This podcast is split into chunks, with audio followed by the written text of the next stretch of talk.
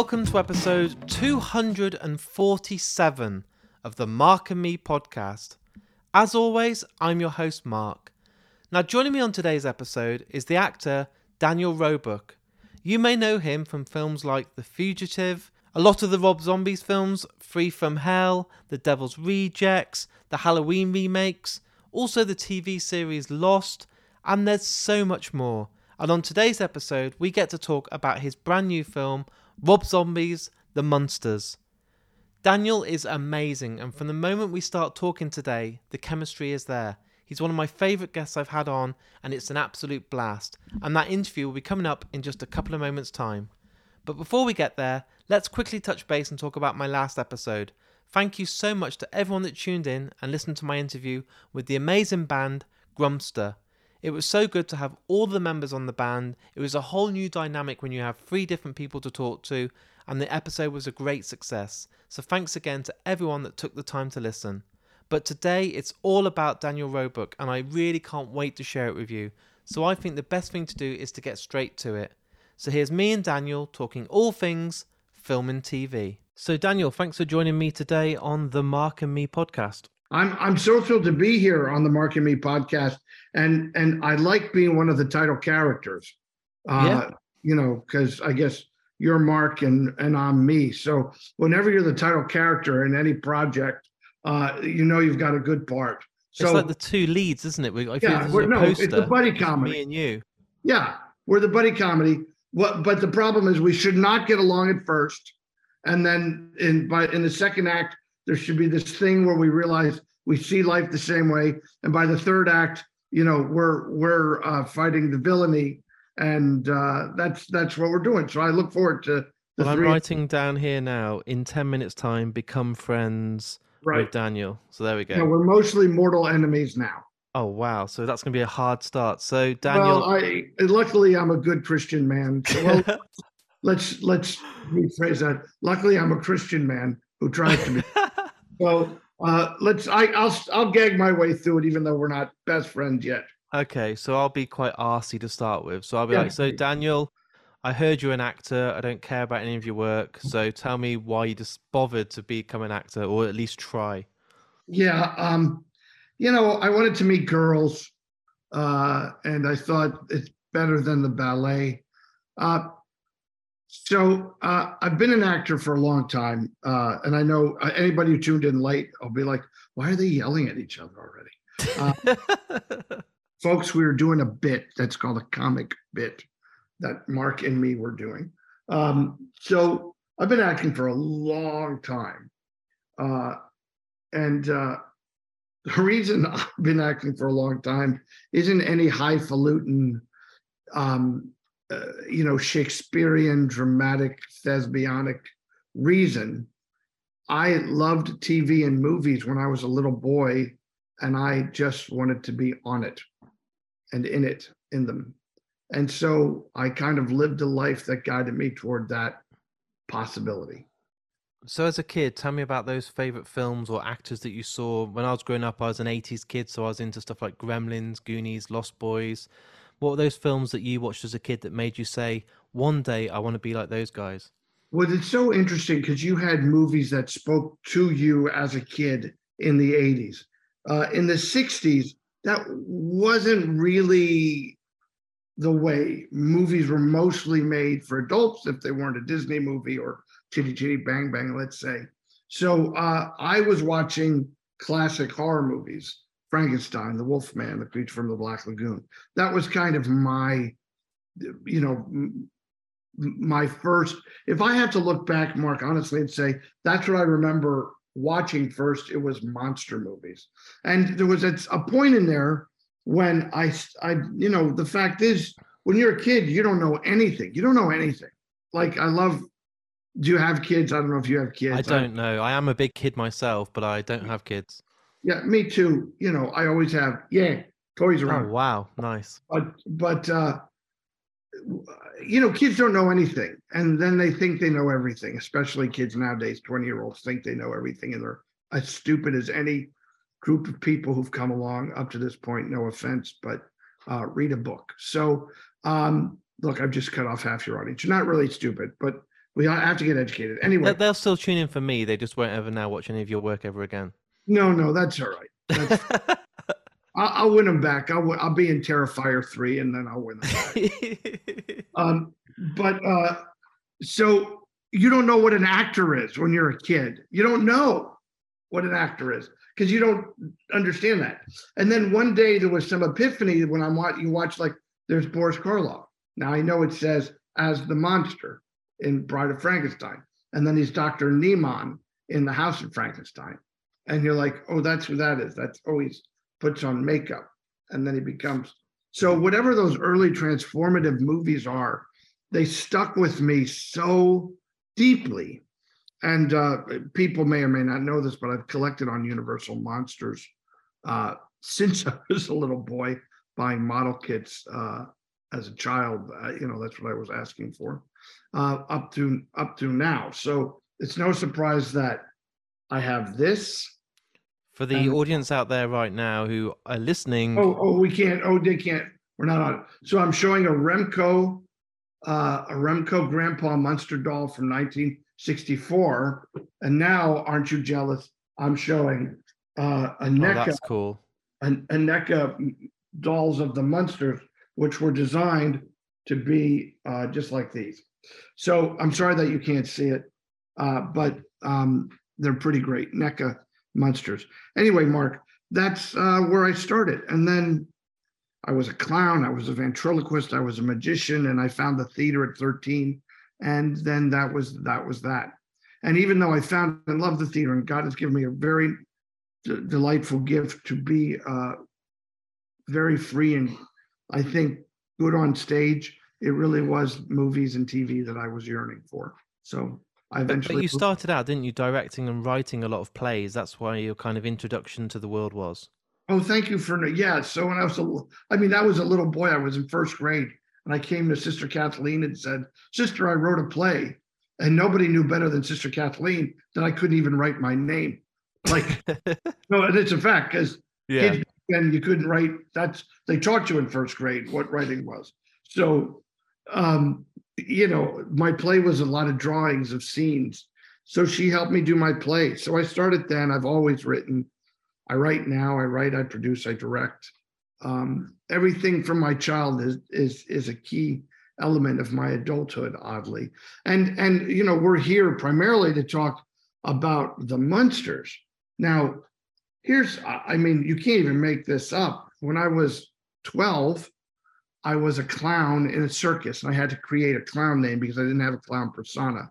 I got hired through an audition, and uh, so you know the rocket scientist uh, you're listening to right now decides I'll be a vampire clown, a vampire clown, because that's that's common. uh, so I was a vampire clown named the Count. So at 12, I'm a funny vampire named the Count, and at 58, I'm a funny vampire named the Count. Thanks to Rob Zombie. Talk So- about foreshadowing, Jesus.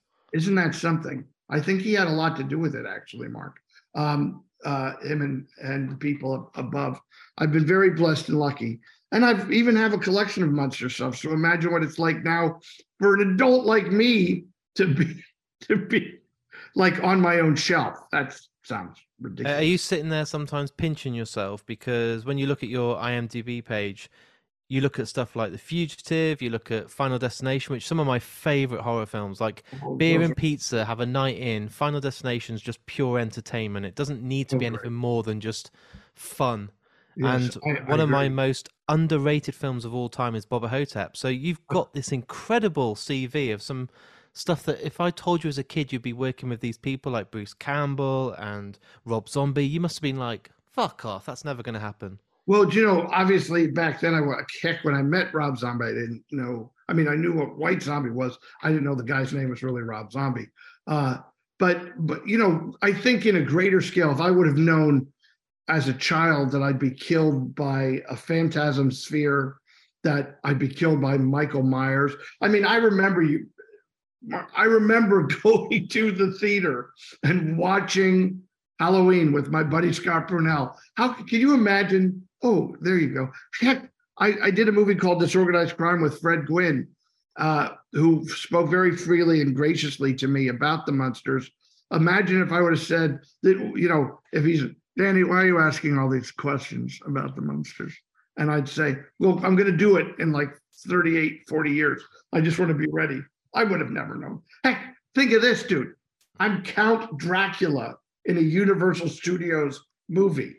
I'm one of a group, and we got a new one too. We just brought Nick Cage into the group. Um, that trailer looks awesome, by the way. Nicolas Oh. Cage is him. I think I'm like, yep, take my money now.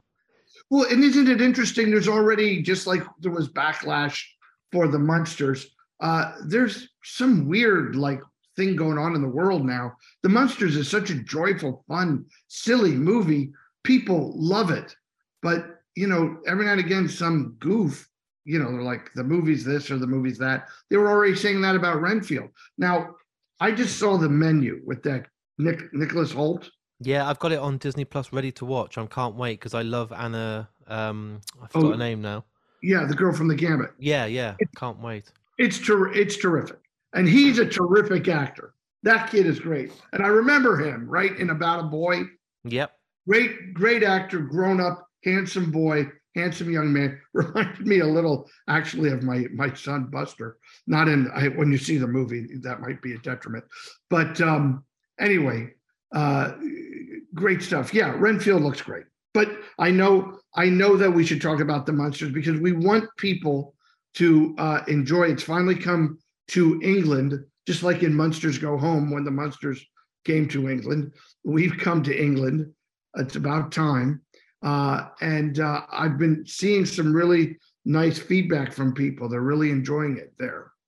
So talk to me about when. Obviously, I know Rob Zombie cast you in Devil's Rejects and Halloween. So I take it you've just had a relationship and kept in contact. So the moment he said the word Munsters, did your eyes kind of spark open? And you were like, God, can I please, at some way of get involved? Because then I can hopefully have a figure of myself that I can put on right, my so that. I could be a toy. Well, so as these things happen, I it's funny. I was listening to a an interview that my very talented co-star Jeff Daniel Phillips did. He was driving when he found out about the Munsters, and I was driving when I found out about the Munsters. Uh, my wife at the time, we were going to a, a wedding in Peoria, and she was wearing a Lily Munster shirt. Like we're not pretenders. This is we we fake. truly enjoy this stuff and we're driving and the you know on the rented car zoop, comes up on the on the thing it says call from rob zombie you know when you plug your phone in yeah, and we look at each other and we answer and he tells me about it and and i'm you know i think i even said if you're punking me this would be very mean yeah. Don't fucking do this to me, man. I'm driving. So he wasn't punking me. And I think, you know, I can't speak, I can't speak for Rob.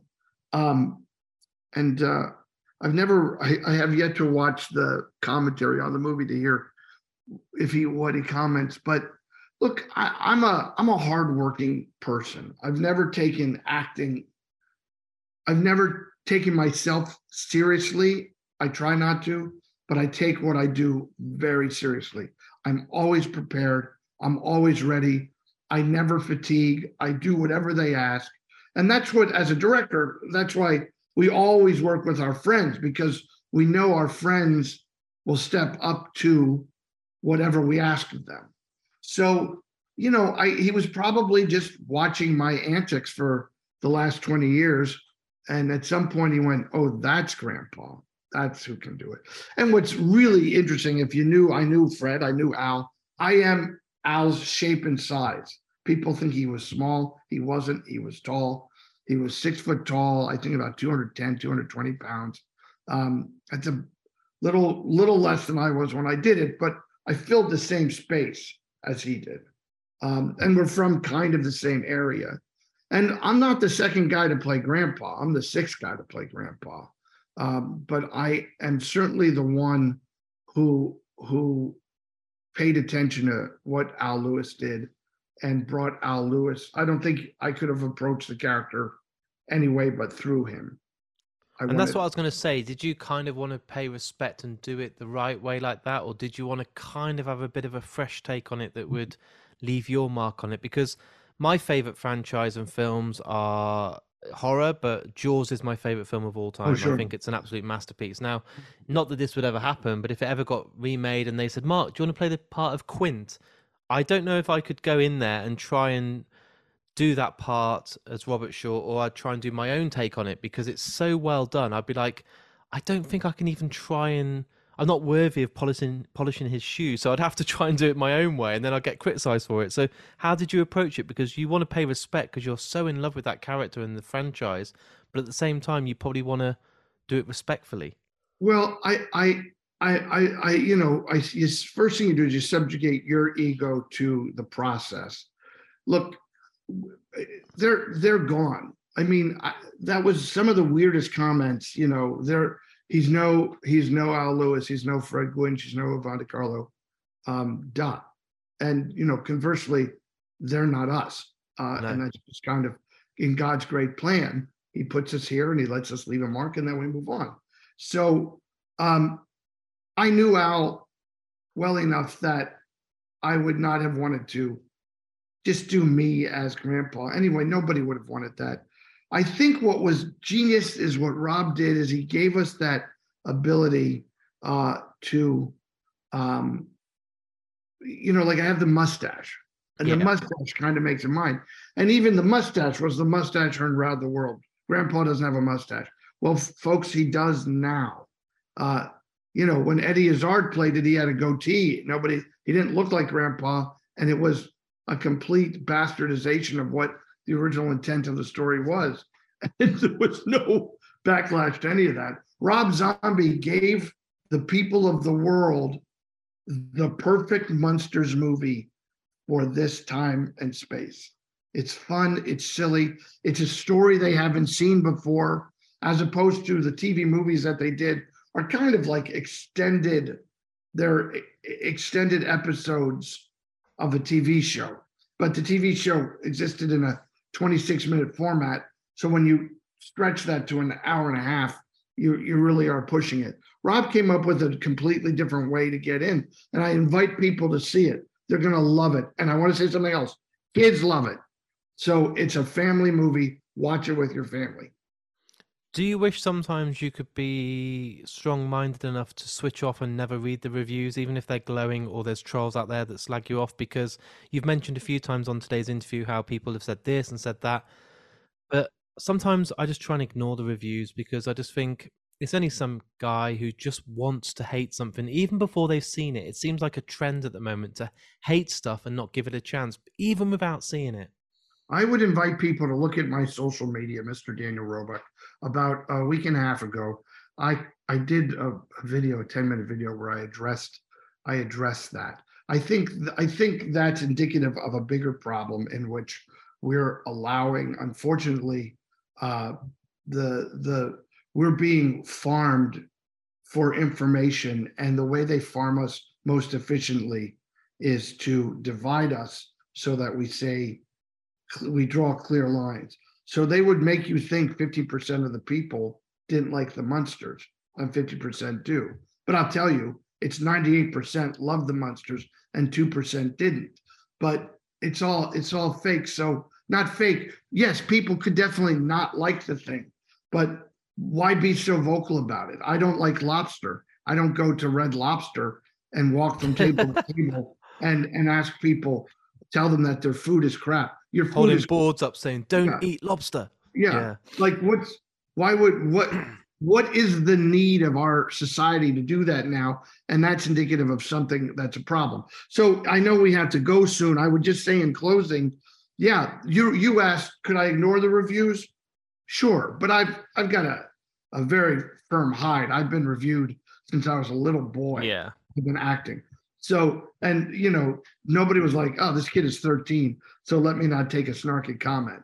Um, it's just what reviewers do. But in the day, the guy who reviewed the theater was someone who was schooled in, read about, constantly involved with the theater.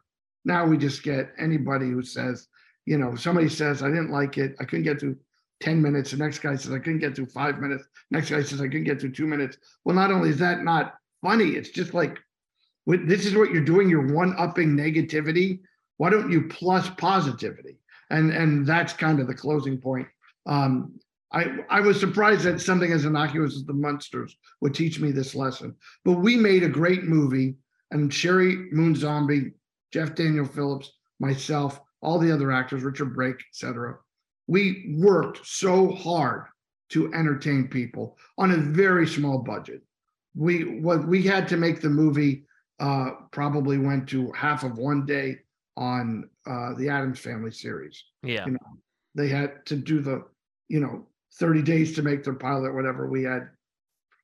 He just, what Rob Zombie did was a miracle uh, with Universal. My final question for you, and I do this on every episode, and I've done it on nearly 250 episodes. Oh, You get to choose the very final piece of music that's played. So after our interview's all edited and wrapped up and out there for the world to listen to, there's a piece of music that can be played by any band or any score or anything that you love.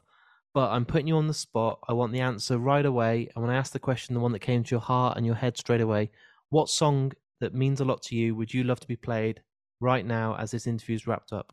Ode to Joy. Oh, lovely. And what's the main reason why? Oh, I just think it's the most perfect piece of music ever written. There you go. That's a great reason. Now we agree. We're friends. I feel like we're on the same page. The See, uh, we're at the end of our we're at the it. end of our story. We've it's done it. perfect. That It's journey was spot on. Great. Now we need to work together a lot more because we're going to be winning all the awards for this. We're going to be flown all over the world. Oh, People will want us everywhere, and I can't wait for more. And it'll be like Elvis. Whenever we walk in the room, they'll play Ode to Joy. That's what I'm happy with. That that would be the best entrance music to walking in a room ever. Perfect. Uh, hey, God bless you and your listeners. Thank you so much for your time and energy. Thank you, man. And it's been an amazing interview, truly. And I hope that one day we can cross paths again and come on for longer because I feel that we've scratched the surface today and we could talk for hours. Anything you want. I'll, I'll always be working, so we'll have something else to talk about. That's Uh, great. There is a big Star Wars project called Jedi, uh, Star Wars Jedi Survivor, which I may or may not be in. I, I- saw it on your IMDb, so it must be official. I hope so. Uh, but uh, So you're welcome to come back on, and then we'll have a whole few hours talking about Star Wars and Jedi. Perfect. I love it. I appreciate you. Thank you for that. Thank you. Take care, buddy. Bye bye. So there it is. There's my interview with me and Daniel Roebuck. What an amazing guy. Someone that put the questions back to me, someone that took control of the interview and at times just took the reins. And it felt like a really healthy conversation, a great dynamic between us both, and I absolutely loved him. And you heard him on the podcast himself. He said he's up for coming back, and do you know what? I really do believe I could talk to the guy for hours. It was so good. You heard us talk about The Munsters there, which is going to be available now on DVD and Blu ray. And if you stay tuned to my social media channels over the next few days, there'll be an opportunity to win this on Blu ray. It's a really good family fun film, and Daniel shines through it from the start to end. He's absolutely amazing, and I just love the guy. He's someone that's come on the show and stole my heart, and I really can't wait for his return. Again, if you've really enjoyed today's episode, the podcast will always remain free. It will never be charged for. But what I do ask is you to share it, because it does actually go a huge way. If you're listening to this podcast and you've enjoyed today's episode and you're on Twitter and you see the tweet for this episode, just hit the retweet button. It takes one click of a button, and then suddenly all your followers might just see the episode and think, oh, I know that actor. I remember him in Lost. I'm now going to go and listen to it. They jump on board, fall in love with Mark and me, and hopefully stick around for the long run. Not only that, if you're on Facebook, why not hit the share button? You might see the update. It's literally two clicks of a button this time and will go a long way. And on Instagram, even if you just like it, it helps other people on your feed see it, and that weird algorithm that no one can work out might just get the point where I'll get more views than normal. Or if you really want to go the distance, why not share it on your stories? I see people doing this each and every week, and it really does go a long way. So thank you to all those people. And Mark and me can't survive without sponsorship, and I do this without having adverts all over my podcast. All I do is I have a Patreon page set up. If you're new to Patreon, it's basically like walking past someone in the street and giving them a couple of pounds as a tip. Or if you've enjoyed a meal in a restaurant, going, here you go, here's two or three pounds. It's exactly the same concept for the podcast. It's a way each and every month of saying thank you and giving a little back to this podcast. I'm an independent podcaster. I don't have a big studio or marketing team or any budget. It's because I love doing it. But because of the podcast on sites like Amazon, Apple Podcasts, Spotify, and all these different directories, it costs me money. So if you can give that little pound or two pound back each and every month, it goes right back into the podcast and allows me to keep it going and get out there and record more interviews for you guys at home. All the links to everything that I've just mentioned are on markandme.com and I appreciate it all. Also, thanks to my good friends at Richer Sounds, each and every month I give some amazing prizes away for supporting the podcast. So stay tuned on social media to see what's coming up for this month's prize, and thank you to those guys for supporting me as you do. I'll be back in only a few days' time with another brand new episode, and we're getting very close to the big 250 soon, and I can't wait to reveal that episode to you all. But as always, until the next time, look after yourself, take care, watch the Munsters, and I'll speak to you all very soon.